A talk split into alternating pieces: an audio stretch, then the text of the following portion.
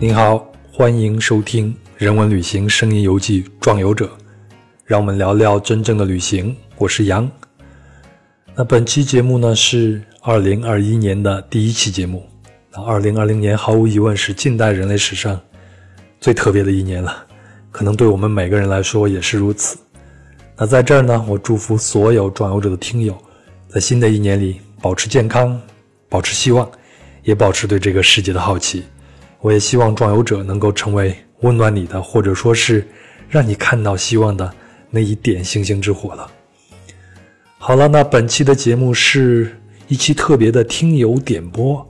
那这两位听友都来自小宇宙，呃，那是在三十而已的六十天环游世界的这一期，一位叫做 Cyberscat 的听友说，希望主播能有一期说一说凡尔纳《八十天环游地球》这本书里的故事。那另外一个叫做 Weird Honey 的听友也跟了一句说：“蹲一个。”好了，站起来吧，不用老蹲着了。这一期我们就聊一聊八十天环游地球。啊，我自己是太喜欢这部小说了，从小时候就爱看，还看过布鲁斯南版的电影，也就是那位零零七的扮演者啊。那是一九八九年版的电影，我看的时候应该是九十年代，当时还是在电视上看的。不过那个时候看，纯粹是被里边的故事情节给吸引的，异域风光啊，与风浪搏斗啊，啊，英雄救美啊，还有热气球飘在天上啊。呃，顺便说一下，热气球这个情节在原著里边是没有的，但是在几部电影里边都有，等等等等吧。但是里边的很多地名和隐藏在凡尔纳叙述里的一些小细节，我当时。太小了，也没有理解，更没有什么直观的概念。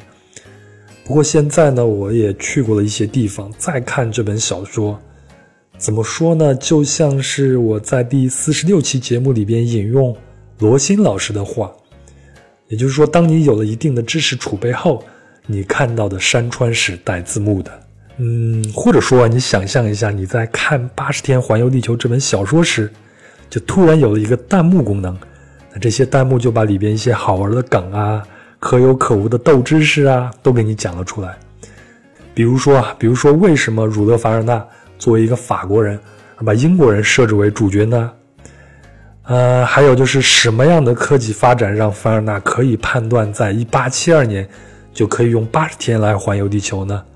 另外了，在那个年代，他们需要通过什么样的交通工具来实现这趟旅行呢？还有就是。你像亚丁湾，现在我们提起来都是海盗天堂，它是从什么时候变成这样呢？还有就是跟我们中国有关的，啊，凡尔纳提到了香港和上海，那同样是一八七二年，为什么凡尔纳写日本横滨的街头的气象时，就会和写中国时有天壤之别呢？这就是我所感兴趣的点。那今天的这期节目呢，就是一个声音版的弹幕，我斗胆用我自己的视角来把我看到的，或者说值得深聊的。也值得跟您分享的点和大家聊一聊。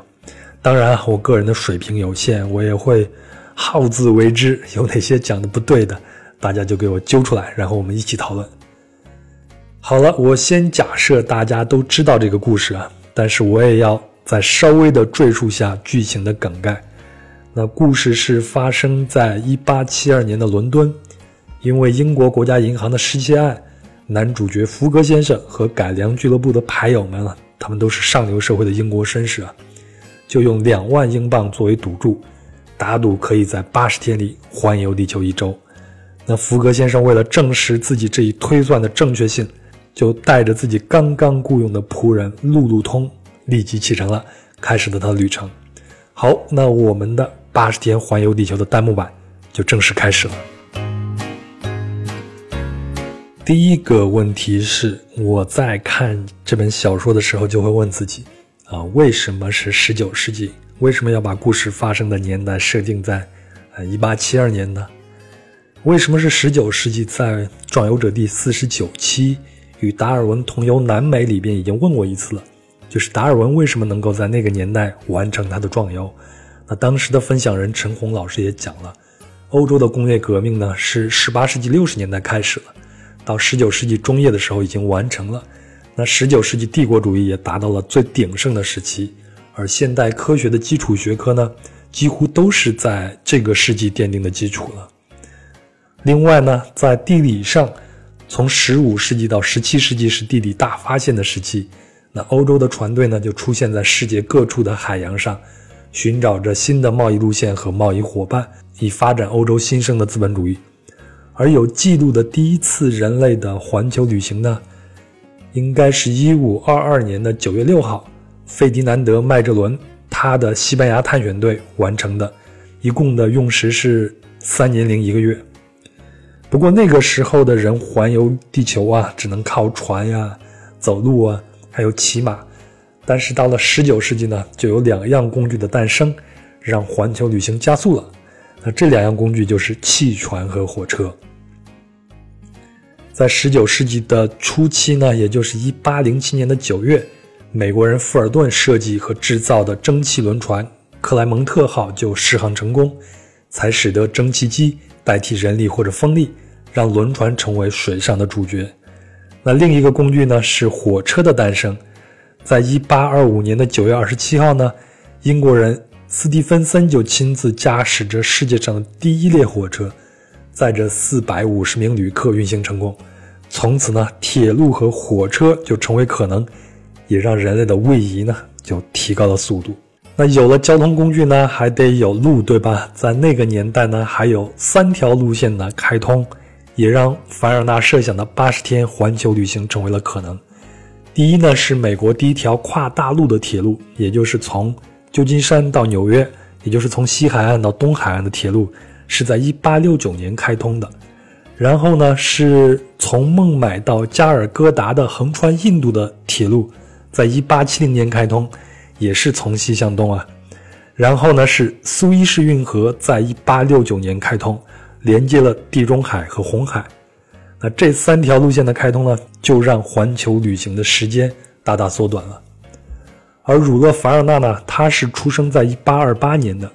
他诞生的时候，汽船已经航行了二十一年，那火车呢也跑了三年了。所以，一八七二年《八十天环游地球》出版时，凡尔纳才四十多岁，正是壮年。可以说，他是随着西方科技大发展而长大的。所以呢，这就是儒勒·凡尔纳为什么是科幻小说之父的一个原因吧。但是在这本小说里边，我觉得并没有太多的科幻色彩，所采用的技术呢，也都是已经出现的。那这部小说里边地理色彩就特别浓厚，我觉得还有一个原因啊，就是英国皇家地理学会在一八三零年的成立。那这个协会它的主旨是通过出版物啊、研究小组啊和讲座向公众进行传播的。另外呢，这个学会的历史呢与非洲啊、印度次大陆啊还有极地地区，特别是中亚地区的殖民地，这个殖民地是要画引号的啊。与殖民地的勘探紧密地联系在一起的，你就知道了。一定程度上，他们也是为帝国主义和殖民主义服务的。那有很多19世纪著名的探险家和探险队，比如我们熟悉的达尔文，还有非洲探索的利文斯通，还有南极探索的斯科特和沙克尔顿等人。皇家地理学会都是他们重要的伙伴和支持者。可以说，如果你能在皇家地理协会做一场。演讲做一次报告，差不多你就可以功成名就了，然后你就能拉来不少的赞助，继续你的科学探索了。所以呢，同样是在儒勒·凡尔纳的成长阶段，地球上差不多就只剩下南极还没有被征服了，再加上啊探险家辈出，所以儒勒·凡尔纳会用地理上位移的概念来完成这一部八十天环游地球了。那接下来呢，还有一个有意思的点是，凡尔纳他是个法国人啊。但这部小说里边的主角却是英国人，而他的仆人呢，路路通先生却是一个法国小伙。呃，法国是在18世纪后期到19世纪初涌现了许多的大人物，比如像拿破仑啊、伏尔泰呀、卢梭呀、笛卡尔啊、孟德斯鸠啊、斯汤达呀、大仲马呀、巴尔扎克等等等等。而且在18世纪70年代到19世纪前期，法国一跃成为国际科学中心。我最近在看一本书啊，就是有关于亚历山大·冯洪堡的。他是一个著名的探险家和博物学家。他本身呢是普鲁士人，也就是现在的德国人，啊，就住在柏林。但是他在这个时候是宁愿待在巴黎，也不愿意回到柏林，就是因为他非常享受巴黎当时啊往来无白丁的这种科学氛围。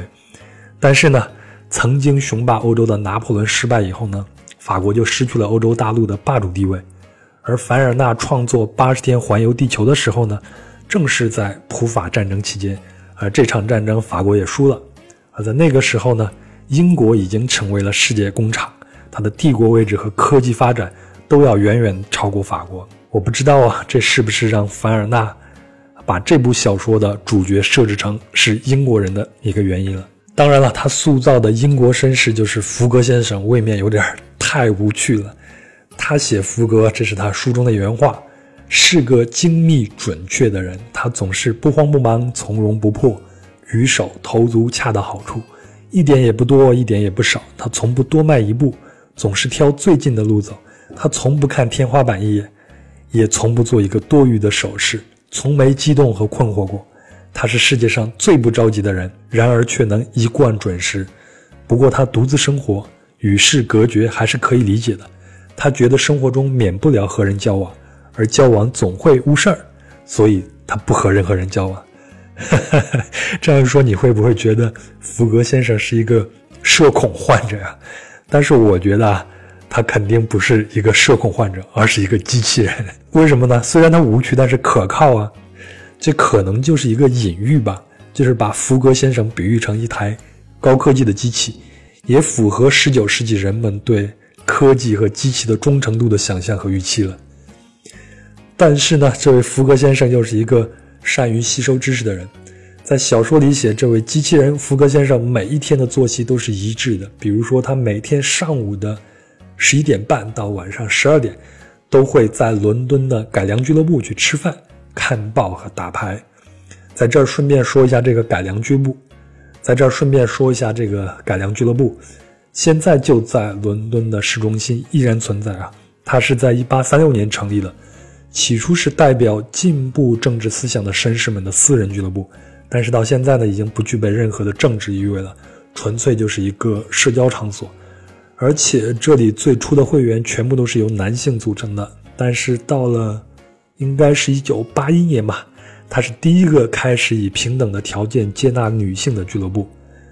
呃，另外呢，这里历史上也有很多名人出没，比如像查尔斯王子就是这里的名誉会员，也有一些电影，比如像《零零七》系列里边的那一集《大战量子危机》就在这儿取过景。呃，另外呢，在凡尔纳的描述中呢，福格先生家里是没有一本书的，因为在改良俱乐部有两个图书室，一个呢收藏文艺书籍，另一个收藏法律和政治书籍。这就是福格先生的知识储备间。另外呢，福格先生是一个每天都要看报的人，对时事和社会变化非常了解。所以，当那一起银行抢劫案发生后，牌桌上的牌友就说劫匪不可能逃到另一个国家。但福格先生不这样认为，他说地球已经缩小了，现在环球一周要比一百年前快十倍，啊，就是说三个月就能环球完毕。但是福格先生说他只需要八十天。于是呢，赌局就从这里开始了。接下来就是整版小说的重点了。福格先生是怎么计算出这八十天的呢？呃，我提醒一下，如果你手头有世界地图或者是地球仪呢，就赶紧拿出来找到一下位置。我觉得听我们壮游者这个节目，时不时的都需要到世界地图的。好，那第一阶段呢，是先从伦敦穿过欧洲大陆，再坐船到埃及的苏伊士，一共是需要七天。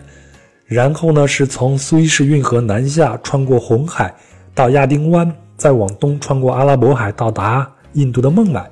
这一段呢要坐游船，一共是十三天。然后呢是从孟买坐火车一直到东边的加尔各答，这一段是铁路，大概需要是三天的时间。那到了加尔各答呢，就要换上轮船南下，穿过马六甲海峡，再往东到达香港。那这一段需要十三天。然后呢，从香港坐船一直到日本的横滨，需要船程是六天。然后呢，就从横滨坐船横穿太平洋，到达美国的西部城市旧金山，这一段预计是需要二十二天的船程。然后呢，从旧金山上火车自西向东到纽约，是坐火车，一共需要七天。然后就剩下最后一段了嘛，也就是横穿大西洋，从纽约到伦敦，应该是游船加铁路，一共是九天时间。这样算下来呢，刚好是八十天。但是啊，他的牌友当然会不相信啊，然后就说你可能会遇见洪水呀、铁路的出轨呀，还有就是当时在印第安人啊，在美国大陆上还要毁掉铁轨啊、抢劫行李等等等等。但是呢，福格先生就一句话说这些我都已经计算在内了，看我说他是机器人吧。总之呢，福格先生就认为八十天之内我一定能完成这段路程，于是呢，赌局就成立了。呃，有意思的是，当时福格先生的赌注是两万英镑，那他的出发时间呢是十月二号的星期三，应该是在十二月二十一号星期六晚上八点四十五分回到伦敦，然后还回到改良俱乐部的这间会客厅，他就赢了。那赌局呢一共是六个人啊，当场就签了名。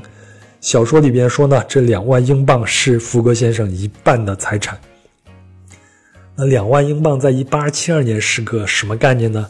有一个历史学家统计啊，当时的正常的男职员的年收入是一百到二百英镑，也就是说，一个正常的男职员不吃不喝要存一百年才能够有两万英镑。所以福格先生有四万英镑的财产，那还是蛮有钱的了。好，然后说一下福格先生准备的行李有什么？大富翁啊。他准备的行李非常的简单，他就让自己初来乍到的仆人的路路通先生给他准备了一个旅行包，装上了两件羊毛衬衫、三双袜子，然后再拿上雨衣和旅行毛毯，然后再交代路路通穿结实一点的鞋，这就够了。剩下呢，在路上可以买。当然了，所有有过长途旅行的朋友都知道，啊，这种长途旅行行李要越精简越好，否则的话，你每带。一个东西在路上都是累赘，还有一件非常重要的是一份布莱德肖大陆火车轮船运行总指南。那这本指南里边有他这次旅行所需要的一切信息。那这位布莱德肖的名字呢，叫做乔治，他是英国19世纪的绘图师、印刷商和出版商。在1839年的十月呢，他的公司就出版了世界上第一份铁路时刻表。呃，这位。布莱德肖先生是出生在1800年，但他是逝世于1853年的。但是在19世纪和20世纪早期，以他名字命名的铁路指南都是权威和畅销的代名词，也就相当于我们现在的 Lonely Planet 吧。呃，那布莱德肖的名字呢，也就出现在同时期的很多英国作家的小说里边，包括大家都知道的福尔摩斯的系列。那有了这些东西呢，福格先生的环球旅行就正式开始了。按书中所写，福格先生是在晚上八点四十分从伦敦出发，第二天早上七点二十分就到了巴黎。哎，我们知道啊，现在的欧洲之星高速列车大概只需要两小时十六分钟就可以从伦敦到达巴黎了，因为英吉利海峡啊，就是在海底隧道那一段，一共是五十点四五公里，但是呢。这条海底隧道的完工是在一九九三年，到一九九四年五月六号才正式开放的。所以我当时就想，那在海底隧道完工之前的一百多年前呢，火车是如何通过英吉利海峡呢？按我们现在的思维，我们自然会想到啊，要么就是把火车整列或者分开啊，放到一个轮渡上，过了海峡呢，再继续上铁轨，然后连在一起再开。要么呢，就是所有乘客下车啊，上轮渡过了海峡，换成另一辆同次不同列的火车继续去巴黎。关于这一点呢，我查了很多的资料，但是没有找到1872年的人们到底是如何乘坐火车往返巴黎和伦敦的确切答案呢。不过我看到了一个资料啊，说是在1936年，英吉利海峡才出现了一种叫做夜渡轮的交通形式。简单说就是第一种方式了，就是火车到达海峡以后会被分成两部分，均匀地装载在船的左舷和右舷的轨道上，这样能保持渡船的平衡。然后过了海峡呢，再连接到一起，继续往巴黎行驶。那这种夜渡轮是从1936年运营到1939年，到二战爆发才停止的，而到了1947年继续恢复，一直到啊1980年才停运的。然后是到一九九四年海底隧道建成，由此呢，啊，我觉得可以这样推测，就是一八七二年的人们应该是采用到了海峡就人车分离，乘客呢通过渡轮到达海峡后换同次但不同的火车继续往目的地出发。这也可能是从伦敦到巴黎需要十一个小时的原因吧。好，那关于英吉利海峡就到这儿。总之呢，福格先生到了巴黎，然后就要转车到意大利的都灵，然后再到布林迪西。那布林迪西这个名字对我来说也是陌生的。我查了一下，它就在意大利的东南部。如果我们从地图上看呢，意大利不是一个高跟鞋嘛？那布林迪西就在高跟鞋的鞋跟那个位置，有东西两个港口啊，可以停泊这个远洋巨轮。福格先生到这里呢，就要登上一艘轮船，叫做蒙古号。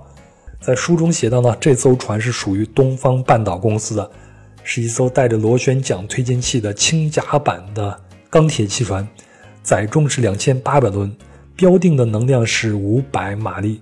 啊，这艘船是当时公司最快的船之一。规定的时速每小时只有十海里，啊，应该啊，这艘船在当时也应该是非常快的。那蒙古号呢，是经过苏伊士运河固定的往返于意大利布林迪西和印度孟买之间的。好，然后呢，我们就到了下一站非常重要的地方了，就是苏伊士运河。那前头也说了，苏伊士运河的开通是八十天环游地球成为可能性的一个原因之一啊。先看一下位置，啊，苏伊士运河呢，它是打通了地中海与红海。运河的西面呢，就是尼罗河的低洼三角洲，也就是现在的埃及的本土。那东面呢，就是西奈半岛。毗邻的唯一的一个重要的有人类居住的地方呢，就是苏伊士城了。所以这条运河才叫做苏伊士运河。那沿岸的其他的城镇基本上都是在运河建成后才发展起来的。那从作用上来说呢？苏伊士运河能够提供从欧洲至印度洋和太平洋附近土地的最近的航线，所以它是世界上使用最频繁的航线之一，也是亚洲与非洲的交界线，可以想见它的重要性了。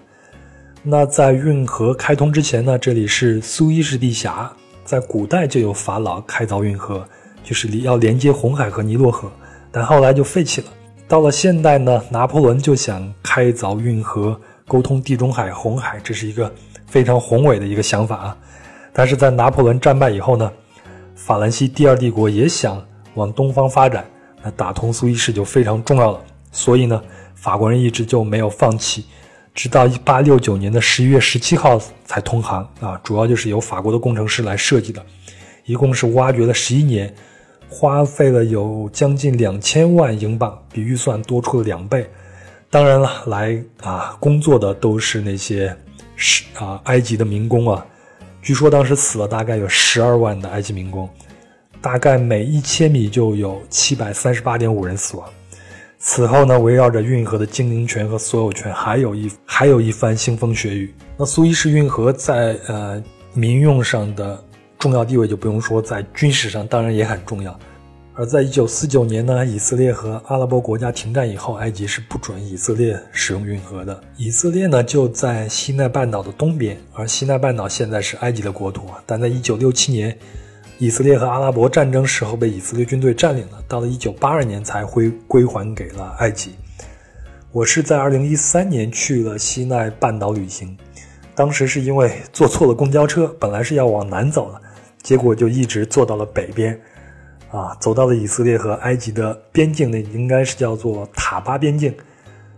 嗯，那离边境两百米远就是2004年被埃及的恐怖分子炸掉一半的希尔顿大酒店。我当时就在站在那儿看到了那个炸掉一半的希尔顿大酒店，就震惊了。但是当时呢是死了三十五名的以色列游客，所以呢这一地带治安形势始终很紧张，检查也非常多。回过头呢，等我从西奈的。扎海普坐车去开罗的时候呢，公共汽车它是先往南开，远离北边的以色列边境，然后再掉头沿着红海，就是东呃西边的这个红海往北走了一个大回环。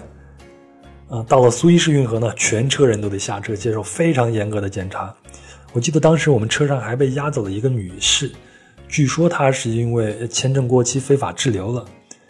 因为检查太严格，我也没有时间去看一下苏伊士运河到底什么样子，就只记得这个安检的事儿了。所以以后大家如果有机会去苏伊士运河的时候呢，可以停下来好好的看一看苏伊士运河到底是什么样子的。好了，咱们继续随着福格先生往前走。停靠苏伊士后呢，当然书中在这儿发生的还有很多的故事啊，比如说书中重要的一个反派角色，啊，就是侦探菲克斯，就是在这儿出现并盯上福格先生的。不过这条线我就不说了，我们也不是讲书，感兴趣的话就自己去看。那福格先生呢，就从这儿继续上船，下一站呢要停靠亚丁。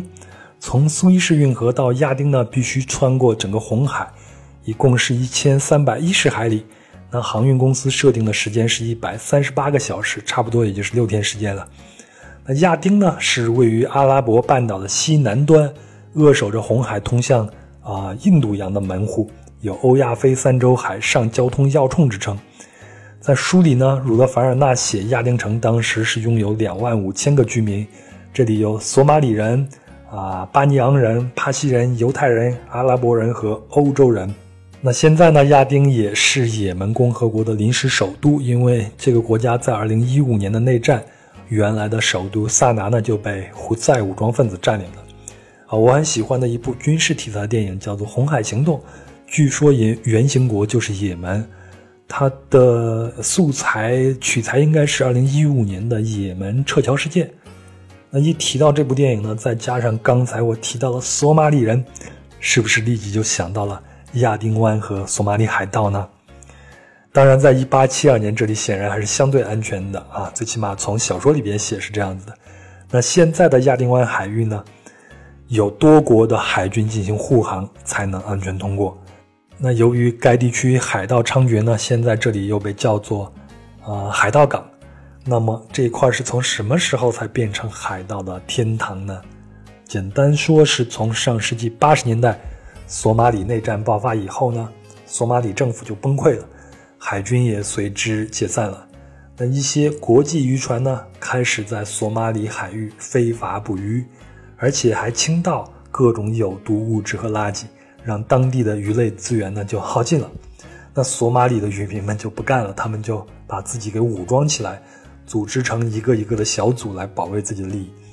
到了后来呢，就发展成乘坐小船登到大船上，并向船员去索要赎金。然后呢，这些渔民事实上就已经成为了海盗，就开始劫持各种商业船只。那大量的贫困的索马里的青年呢，也就以此为养家糊口的手段。应该是从两千年起吧，就有包括三十三个国家在内的联合特遣队组成的。反海盗联盟在亚丁湾建立了海上安全巡逻区，其中也包括我们中国，因为在之前有我们中国籍的船员在亚丁湾遇害。那在二零零八年的十二月呢，近代中国海军史上第一次被派驻到海外去执行任务的，也就是我们在红海行动里边看到的军舰，应该就是执行亚丁湾护航任务的。嗯，还有一个电影是汤姆汉克斯的电影，叫做《菲利普船长》。那这个故事呢，它的原型就发生在二零零九年的四月，菲利普的船呢就被四名海盗入侵并绑架，后来美国就派出海军陆战队营救了船长。这部电影我也很喜欢啊，是描写海盗的电影里边非常棒的一部，汤姆汉克斯演的也很棒，啊，建议大家去看一看。就是因为有了多国的联合护航，到了二零一零年以后呢，海盗事件就稳步下降了。有一个数据统计显示，到了二零一七年以后呢，劫持人质的事件就很少发生了。但是各国在这边的护航任务还依然没有结束。好，那咱们离开亚丁湾，呃，航向就要一直往东了，也就是从亚丁到孟买，一共是需要一千六百五十海里，是一百六十八小时，也就是七天的时间。孟买呢，相信很多人都很熟悉了。印度西部的港口城市，啊，也是印度人口第二多的都会区了。另外呢，这里是印度最富裕的城市，是重要的贸易中心和港口城市，所以有很多的印度人就会拿孟买和中国的上海相比。还有呢，喜欢印度电影的朋友也一定知道，宝莱坞就在孟买，而亚洲最大的贫民窟呢，也在孟买。那这儿呢是最早被葡萄牙人在1534年统治的，到了1661年才转属于英国。到了八十天环游世界发生的一八七二年呢，已经被英国人统治了两个世纪了。所以呢，在这儿能看到各种文化融合的景象，啊，不仅有印度教的庙宇啊，还有清真寺、基督教，还有天主教的教堂。那在书中引起我注意的一点是，福格先生的仆人万事通在街上走的时候呢，就看到街上有各种族裔、各种国家的人，其中尤其提到了戴着黑头巾的帕西人，正在庆祝一个节日，然后说帕西人是印度人中最灵巧、最开化、最聪明、最严肃的种族，也是目前孟买最有钱的富商阶层。那我就好奇了。什么是帕西人呢？前头在亚丁城，儒勒·凡尔纳也提到了帕西人。那帕西这个单词呢，就是 P A R S I，它的意思呢就是波斯人。波斯我们都知道就是现在的伊朗。那生活在印度的波斯人呢，都是索罗亚斯德教的教徒。索罗亚斯德教是古代波斯帝国的国教。我们中国人知道索罗亚斯德教应该是啊，叫它拜火教。还有一种说法说，金庸的小说《倚天屠龙记》里边的明教就是拜火教，但事实上啊，这个拜火教它的前身是摩尼教，这个摩尼教是从索罗亚斯德教里边啊，就是演变出来的，它融合了基督教，也融合了佛教的很多东西，并不是纯粹意义上的索罗亚斯德教。那这个索罗亚斯德教呢，一直是啊波斯帝国的国教嘛，到了七世纪呢，阿拉伯人在伊斯兰教的感召下。就开始军事扩张，波斯也逐渐被伊斯兰化。应该是从公元的八世纪到十世纪呢，一些不屈服的索罗亚斯德教的教徒就开始流亡了。他们的主要目的是现在巴基斯坦的信德省和印度的古吉拉特邦。我们知道，在印巴分治之前呢，巴基斯坦也属于印度嘛。当地在几百年前就存在古老的索罗亚斯德教的社区，在文化上也与伊朗高原近乎同步。所以就自然成为了流亡者们的首选。那这个族群呢，就在这儿低调的生活了几百年，一直到十七世纪，啊，英国东印度公司在印度次大陆的西海岸开始殖民了，那帕西人才迎来了一次复兴。因为他们的传统跟印度人不一样，本来就是寄人篱下嘛，所以帕西人不抵触西方文明，不抵触英国人，还会鼓励本族的年轻人进入到英式学堂去学英语啊，跟英国人接触做生意啊。简单来说，就是做洋买办，就成为了英国人和印度人之间沟通的桥梁。那到了1668年，啊，接手了孟买的英国人开始实施宗教宽容政策后呢，那大量的帕西人就开始迁往孟买定居。到了凡尔纳描述的19世纪，帕西人已经成为了印度所有民族中最富有的群体，他们的产业涉及到铁路啊、造船呀、啊建筑材料啊、房地产呀，甚至还有对清朝的鸦片贸易。所以呢，小说中路路通所形容帕西人是印度人中最灵巧、最开化、最聪明、最严肃的民族了。那帕西人啊，也出了不少的名人，比如说印度第一大企业塔塔集团的创始人就是一个帕西人，还有就是著名的皇后乐队的主唱弗雷迪啊莫丘里，也就是前两年电影《波西米亚狂想曲》里边的主角啊，他就是一个帕西人，虽然他是出生在呃坦桑尼亚的桑吉巴尔岛上。那尼赫鲁的女儿英迪拉·甘地嫁给了帕西人费罗兹·甘地，就形成了印度政坛上显赫一时的甘地家族。另外呢，随着鸦片战争，很多帕西人就迁到了香港。现在的香港也有一些帕西人族群，在旧时代的广州也有啊。我自己是去过伊朗的亚兹德，那是索罗亚兹德教的圣地啊，在那儿有一个神庙，就供奉着索罗亚斯德教的圣火。据说从它点燃那一刻起就没有灭过。虽然阿拉伯人过来了，那他们的啊教众呢也就想方设法去保留这个火种。而在亚兹德的城郊呢，就有一座寂静之塔，大家去了以后都会参观一下。哎，这是什么呢？其实就是索罗亚斯德教教徒的天葬台。天葬我们都知道，在我们中国的西藏也有这样的风俗。那生活在孟买的帕西人，他们是生活在大城市里边啊，去世以后也要去寂静之塔这样的地方进行天葬吗？是的，他们也要做这样的一些宗教仪式，因为索罗亚斯德教教徒认为土啊、火还有水都是神圣的，所以土葬和火葬都是被禁止的。那孟买的寂静之塔是在马拉巴尔山上，啊，它分为三排，外排是用于男性的，中排是用于女性。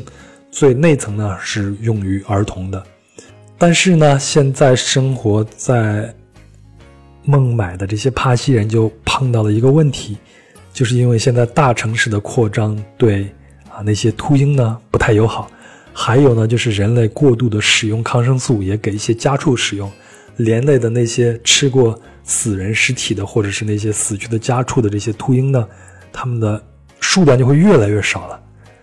所以这些帕西族的逝去的人的尸体放在这个寂静塔上，他们分解的时间会越来越长。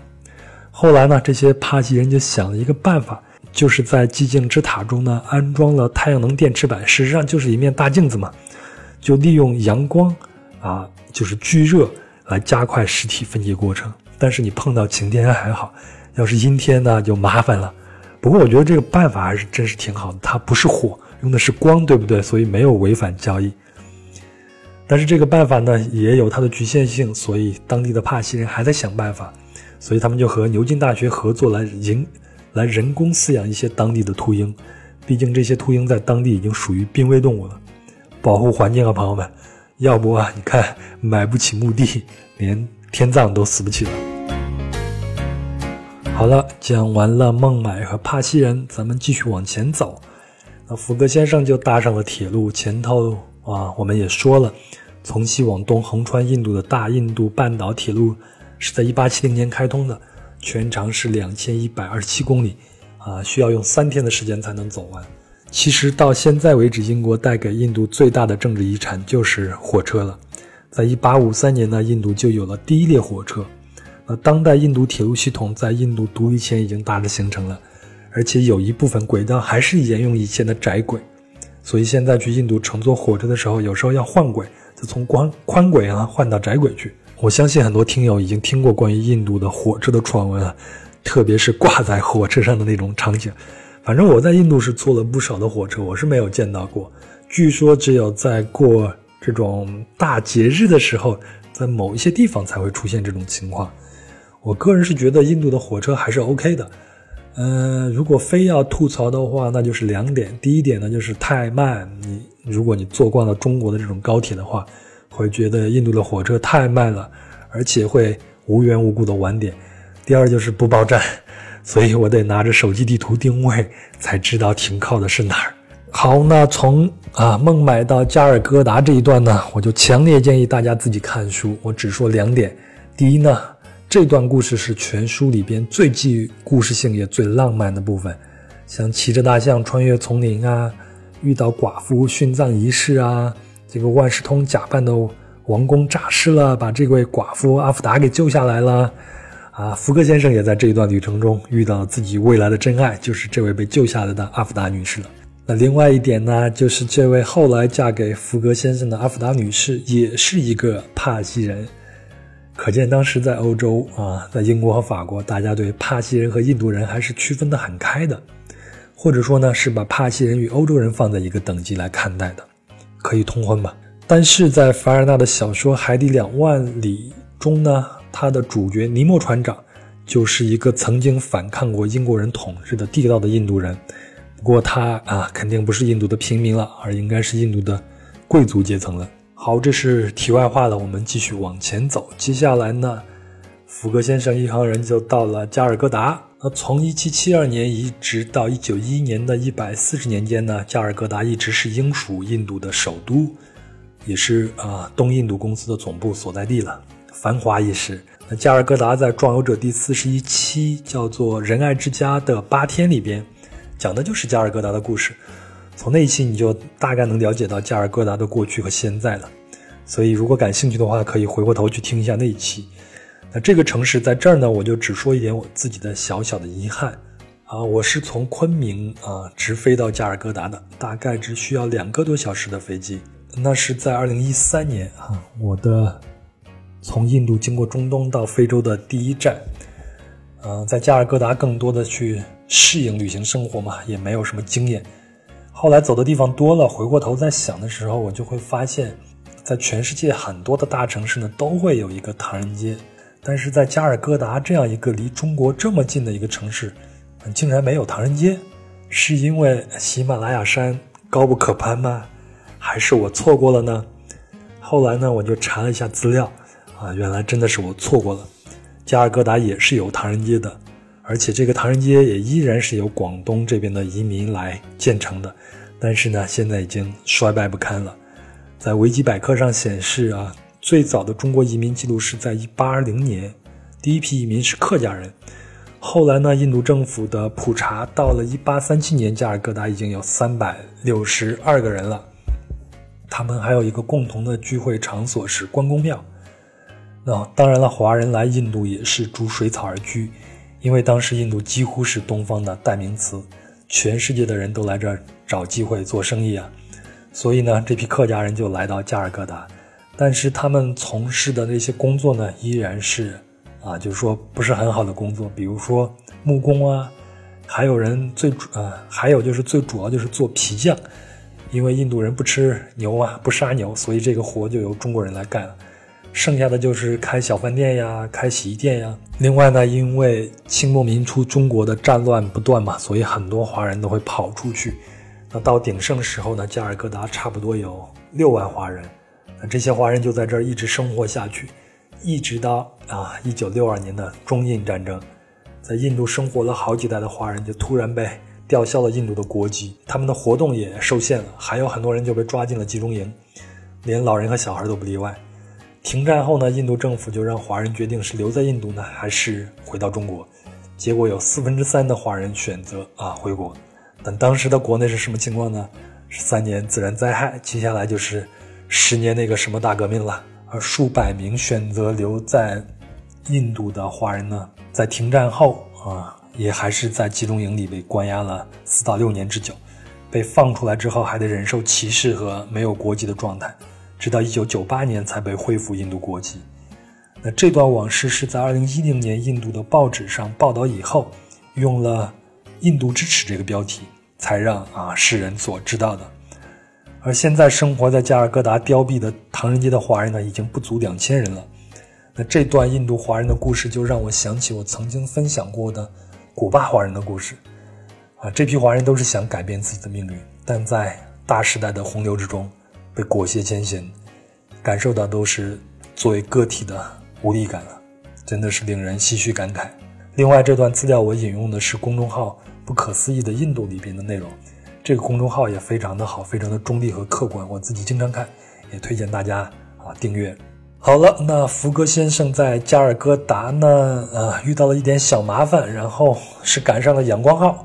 到香港一共是三千五百海里，需要经过安达曼岛、马六甲海峡、南中国海，中间好像还碰到了风暴。总之呢，是晚了二十四小时到香港。但是他们预定的从横滨到旧金山的卡尔纳提克号的过渡呢，刚好要修，也晚了一天。而卡尔纳提克号要等到香港开出的船到了以后才会出发，所以呢，时间正好，还在福格先生，还在机器人福格先生的计划之内。香港啊，咱们都很熟悉。在凡尔纳的描写里边，有两点我觉得很有意思。第一呢，是说在香港，只有八十岁以上的老人才有资格穿黄色的衣服。这一点我可是从来没有听说过。虽然黄色是皇家的颜色，普通人不能穿，但是八十岁以上就能穿了吗？还是广东、香港那边有风俗呢？这我就不知道了。如果有知道的朋友，可以告诉我。另外一点呢，凡尔纳写香港有很多的大烟馆，然后呢，他说那些唯利是图的英国商人，靠人类最憎恨的恶习赚得上亿法郎是多么的可恶啊！那凡尔纳虽然把故事的主角设置成了英国绅士，但是在这里也对英国政府的鸦片贸易进行了猛烈的抨击，这也可能是当时欧洲知识分子的一种声音，一种良心的体现吧。好，那除了这两点，我想你可能和我会同时产生一个问题：既然到了香港，提到了中国，那么1872年的中国是什么样子的呢？1872年的中国正处于洋务运动时期。那洋务运动呢，是起于1861年的第二次鸦片战争，到1895年的中日甲午战争失败而结束。1872年正是洋务运动如火如荼的时候。师夷长技以制夷这句话，我们从啊中学的历史课本里边就已经很熟悉了。那这一时期呢，外资在华势力开始膨胀，中外贸易发生了重大的转变，进口商品和出口商品的结构呢也发生了变化，也让中国卷入了世界资本主义的市场体系。呃，我们说一点具体的，在一八七二年呢，中国就发生了两件事儿，特别有意思啊。第一件事，一八七二年十一月二十六号，清政府批准成立了轮船招商局，这是洋务运动中由军工企业转向兼办民用企业，由官办转向官督商办的第一个企业，啊，也是我们现在中国的招商集团的前身啊，对近代中国的影响非常的大。那另外一件事呢，是一八七二年的八月十一号。一群年龄只有十几岁的中国少年由上海出发，在美国旧金山登陆，然后乘火车前往美国东北部的新英格兰地区，开始长达十五年的留学生涯。那这批人呢，后来有人成为了中国的电报业、矿业的开山鼻祖，有人就成为了清华大学最早的校长，还有像詹天佑这样的铁路工程师。当时看起来一切都是欣欣向荣，对吧？但洋务运动始终是。水月镜花了，直到北洋水师全军覆没，也标志着持续三十余年的洋务运动彻底失败了，也没有使中国走向富强之路。那说到这个话题呢，跟接下来福格先生要去的目的地日本比较一下，就会更明显了。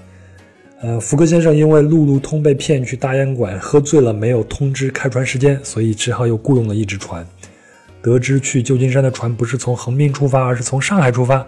所以他们就从香港直奔上海，一共是八百海里，在台湾海峡还碰到了大暴雨，耽误了点时间，乃至就快赶不上离港的那艘美国游船了，只好发射了信号炮，最后还是赶上了，啊，也来到了横滨，开始找这个路路通先生。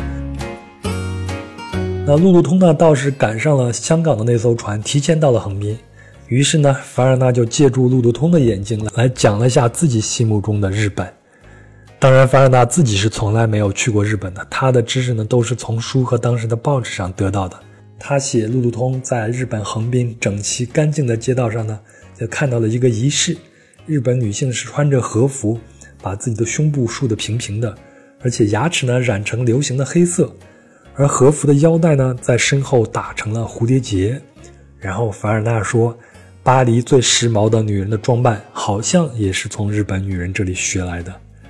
那凡尔纳还特意提到了日本也有烟馆，但里边呢都是真正的烟草，鸦片几乎不怎么能看得到。而且呢，他还花费了大量的笔墨去描述日本街头的景物，比如像花草啊，像建筑啊，这就跟他描写中国香港时有很大的对比。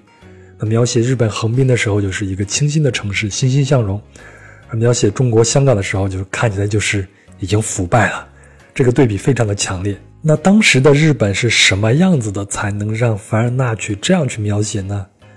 我们知道，日本的明治维新是在一八六八年开始的，那到了一八七二年呢，是明治维新的第四年，但经济发展非常的迅速，正在逐渐过渡成为一个工业化国家。那明治维新呢，是日本近代史的转折点了。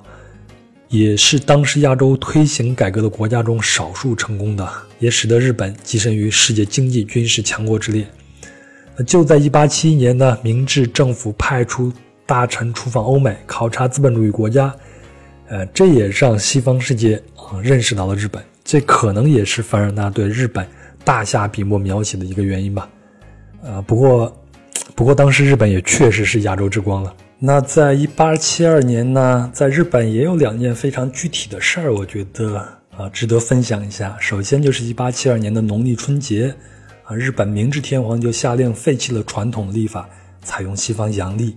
那这个呢，就标志着他们嗯非常强烈脱亚入欧的这种信心嘛。另外呢，是在一八七二年的十月十四号，日本第一条铁路京滨铁路就开通了。同年，政府也颁布了学制。啊，标志着日本近代学校制度诞生了。还有一个很有意思的事儿是，那年明治天皇二十岁，他就下令废止了持续一千多年的禁肉令。因为我们知道日本是一个岛国，资源并不是很丰富，而且它是一个农业国家，再加上还有佛教的原因，所以之前的统治者呢就禁止农民食用猪牛羊之类的牲畜，导致日本人的身高都很矮嘛，所以这就是小日本的来历。但是明治天皇就废掉了禁肉令，带头开始吃肉。他就想改善日本人的营养结构，啊，这对后来的日本影响也很大。总之呢，当时的日本在西方人，最起码在凡尔纳这样的知识分子看来，是一个正在走向现代化、欣欣向荣的国家，所以描写起来就很美好了。好，那咱们就继续往前走啊。接下来，福格先生就在这儿找到了路路通，又乘坐着横滨开往旧金山的格兰特将军号，预估呢是不到二十天就可以航渡太平洋。然后他们就到达了旧金山。这个旧金山呢，当然是啊中国的译法了，因为这座城市的正式名字叫做 San Francisco，是一个来自于西班牙语的一个城市。那华人的音译呢是三藩市，音译还是蛮准确的。但是这个旧金山是怎么来的呢？因为十九世纪中叶的时候，这里啊淘金热迅速发展，所以有很多来自广东的华人来这里当苦力，还有一部分是来修铁路的，也有人是来淘金，所以就把这儿叫做金山。后来呢，这里金子就没了，在澳大利亚墨尔本又出现了金矿，所以为了区别这两个地方，就一个叫做旧金山，一个叫做新金山。但是好像现在没有人把墨尔本叫做新金山了，连老华人都不会这样叫了。但旧金山这个名字倒是保留下来的。那在凡尔纳的描写中呢，这里有安格鲁萨克逊民族哥特式的教堂和寺庙，有美国人、欧洲人、中国人和印第安人。当时整个旧金山大概是呃二十万的居民吧。而在一八四九年呢，这里还是而在不久之前的一八四九年，这里还是强盗出没的地方。但是现在已经呈现出商业大城市的崭新面貌了。凡尔纳还特地提到了中国城，为什么呢？因为如果你要能穿越到一八七二年回到旧金山，呃，你一定能看到唐人街，因为它就在现在的市中心的位置。说到这儿呢，我在知乎上看到一个问题，说为什么海外的唐人街都在市中心位置呢？那得赞最高的一个回答是，因为中国人去的早啊，当然就在现在的市中心位置了。后来的城市都是围绕着这个中心一点一点扩大的嘛。那旧金山的唐人街是在一八四八年就成立了，后来就成为了亚洲以外最大的华人社区。那关于华人在美国的生存以及唐人街的故事，在第十五期的节目《曼哈顿里的长乐人》里边都提到了，有兴趣的请搜索收听一下。在这我就不多讲了。但是关于旧金山的唐人街啊，如果去旧金山旅行的朋友们，我还是建议一定要去一去这个地方的。因为跟其他地方的唐人街的气质不太一样，怎么讲呢？就是我的感觉，它就没有那么逼仄，也没有那么阴暗，还是挺让人心情愉悦的。可能跟旧金山的好天气有关。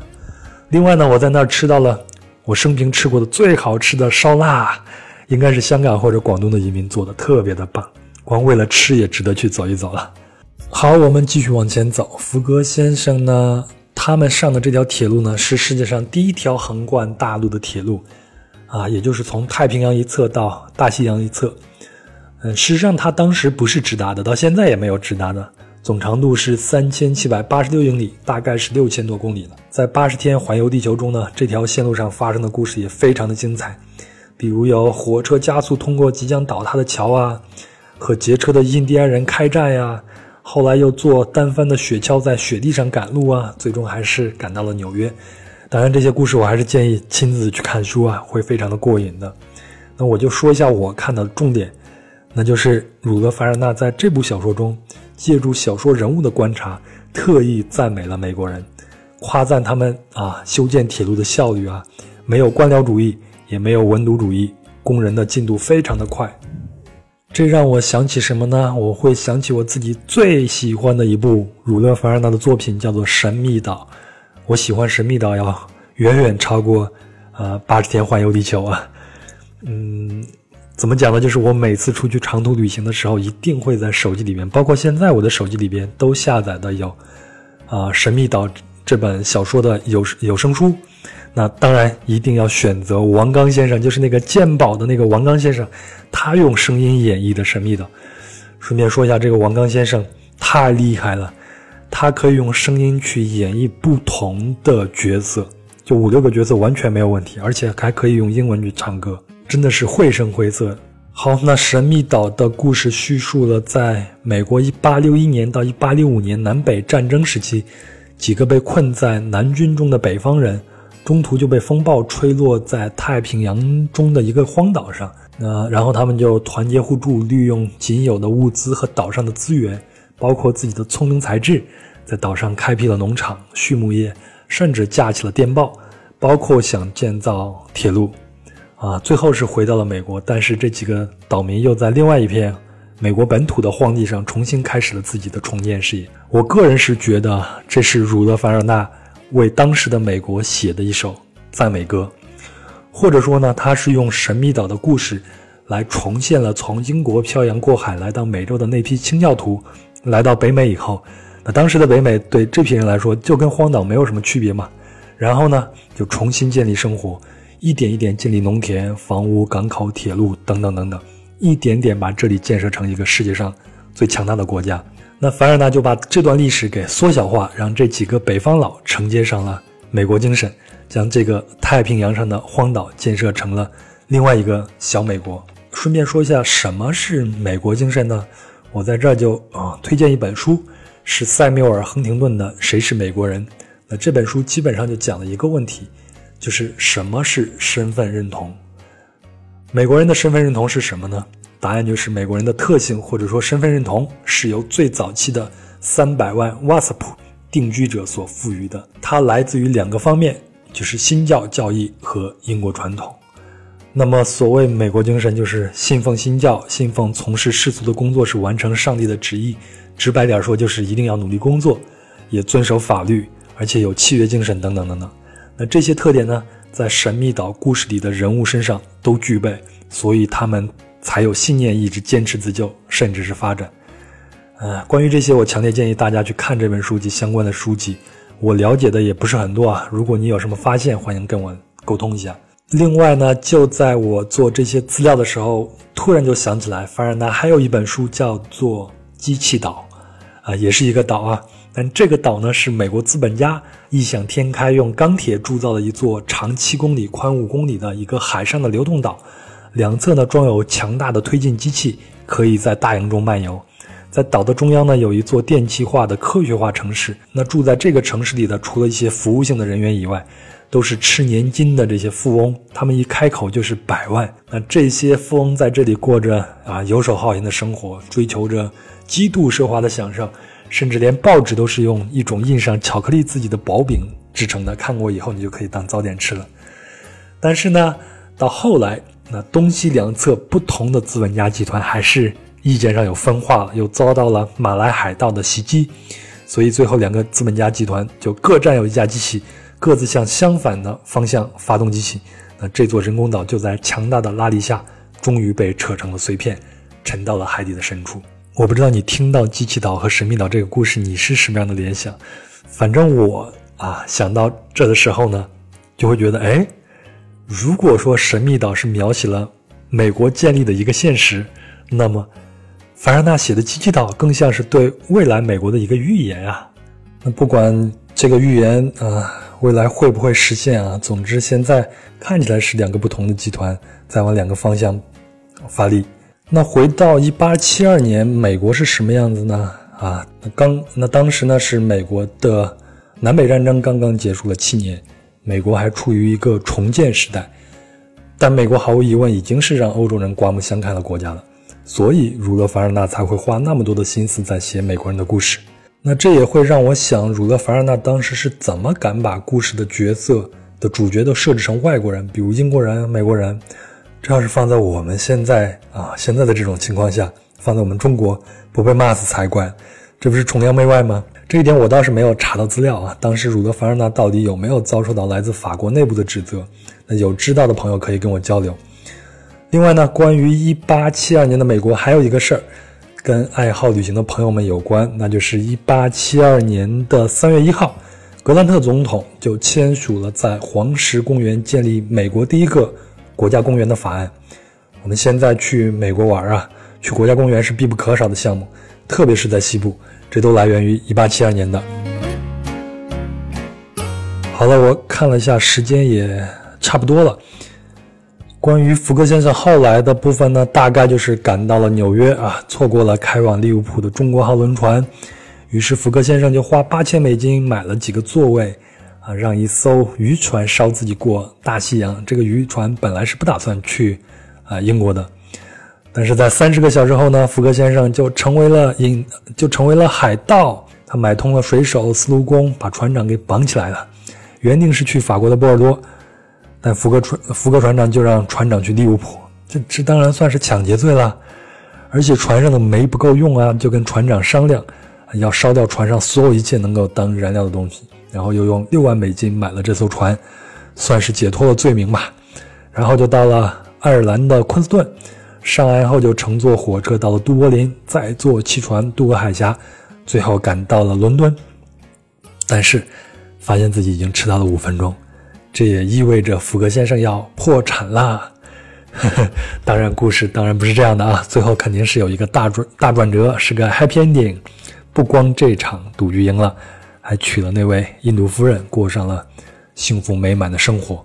那，那个大转折是什么呢？我相信有些朋友知道，啊，有些朋友还不知道。我还是请大家好好的去看这本书吧。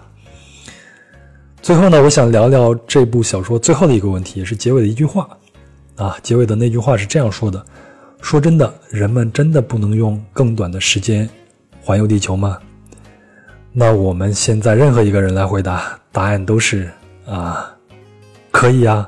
人们现在环游地球已经不是什么问题了，特别是在飞机和民航出现以后。我查了一下资料啊，因为机型和各种条件不一样，我看到的使用飞机环游世界最快的记录是三十一小时二十七分四十九秒。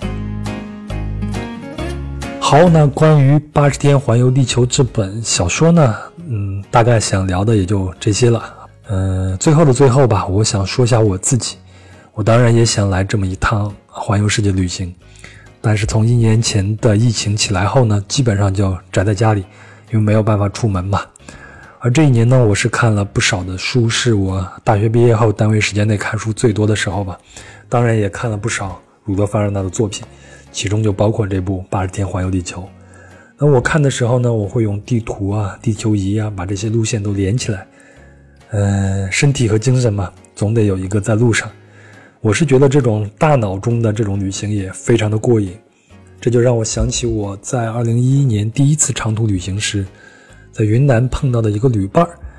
她是一个大姐，当时已经出门旅行一年了，在版纳过的六十岁生日，就住小旅馆啊。和年轻人呃交朋友啊，也和大自然去谈恋爱，这是她的原话啊。因为她认为人们总是要相忘于江湖的，所以从来不打听对方的名字。所以我至今也不知道他名字。他就讲他自己年轻的时候下乡插队，然后呢住的宿舍呢就有两面墙，一面有一个世界地图，一面是中国地图。那在他的脑子里边就有两条红线，每天下工了以后啊，就回到房间对着这个地图。两条红线就把他想去的地方都给连起来。他说他把自己想去的地方都走完了，所以呢，等他退休以后就不再过受约束的生活了，就离开了家，就出门旅行。他的那种洒脱和态度对我的影响非常大，我也会时常的想到他。他给我最大的启示是，永远要对未来抱有希望，要为自己喜欢的生活而活着。嗯，我也希望亲爱的您也是这样，在。新的二零二一年，包括以后，要保持健康，保持希望，也保持对这个世界的好奇，多多收听壮游者的节目。好了，那这期就到这里了。如果您喜欢本期的节目，就转发给身边的朋友嘛。也欢迎在评论区里边给我留言。那壮游者的听友群也越来越壮大了，请微信添加“壮游者”的全拼加上二零一八这四个数字，他会将您拉进去。就这样。我们下期见。